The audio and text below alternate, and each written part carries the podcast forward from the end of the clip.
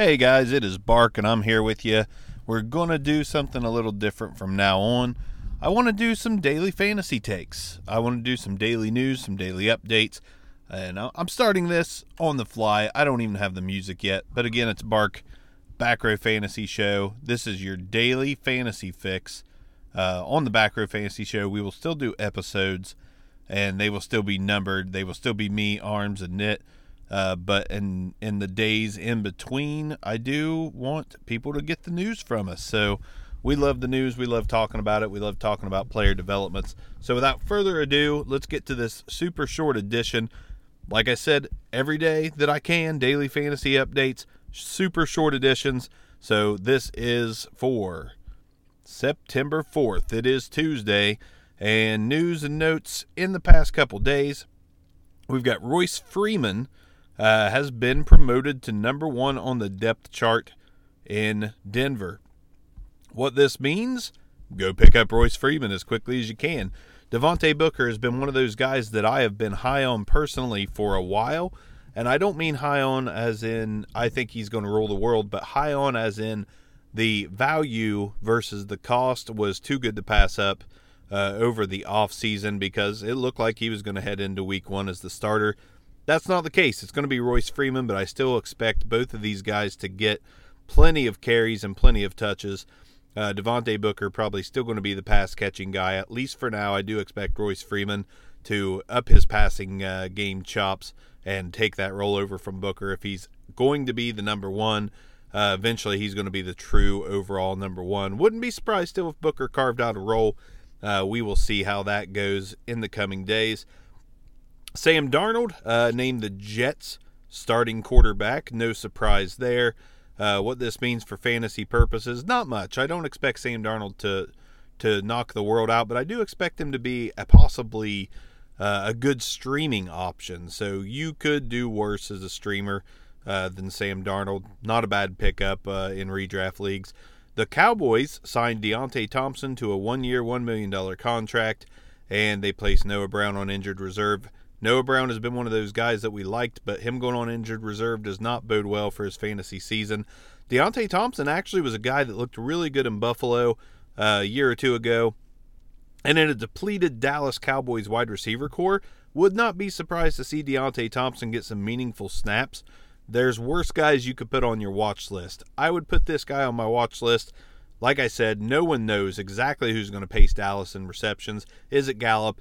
Is it Hurns? Is it Ezekiel Elliott, for God's sakes?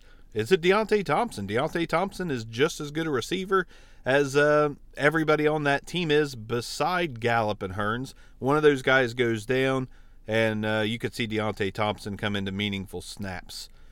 Uh, Antonio Gates, like we thought, did re up with the Chargers. Fantasy purposes, you could do worse. Antonio Gates has been year in, year out, you know, a guy that can still do it. He's 38 years old. Does not mean that he is a bottom tier tight end. This guy could be a mid tier tight end. He could finish as high as 15 overall in tight ends and, uh, you know, give or take a few spots. I like Antonio Gates. There's not a lot of weapons in San Diego. You got Melvin Gordon and Keenan Allen. Outside of that, Mike Williams has a lot to prove. Antonio Gates has done it plenty of times throughout his career you could do worse as a waiver wire pickup than uh, Antonio Gates. So look out for him. That could be a good one. I'm, I'm picking him up in a few leagues just because, you know, I punted the position in a couple leagues. Uh, Davis Webb, cut by the Giants, picked up by the Jets. Nothing to nothing to mention there besides that. They're comfortable with Kyle Lauletta as the number two. Uh, if you are an Eli Manning owner in Dynasty, might be a good time to put Lauletta on the taxi squad if he's a free agent in your league. Indianapolis, Jeremy McNichols signed to the practice squad. Future outlook could be a little something to that. Also, we got Paxton Lynch cut by the Broncos, and he does have a workout scheduled with the Bills. Uh, you never know. He could come into meaningful snaps in Buffalo. I doubt it. Nathan Peterman uh, is starting week one, one of our sleepers from the season. Uh, I like Peterman. It's very possible that he holds on to that job. Only time will tell. He's a lot better than his five interception game from last season would suggest. So if you do need a quarterback, uh, Nathan Peterman could be on your waiver wire, could be a good pickup. as far as other news and notes, Alshon Jeffery is week to week with the shoulder. If I had to bet on a fantasy player for Thursday, Nelson Agholor is my guy uh, in Philadelphia. So with Jeffery out, Agholor I think is going to take yet another leap, and I think he's going to be a very consistent wide receiver three for fantasy purposes. Mack Hollins will not play. And uh, Carson Wentz is close to being ready, but Nick Foles is going to get the start.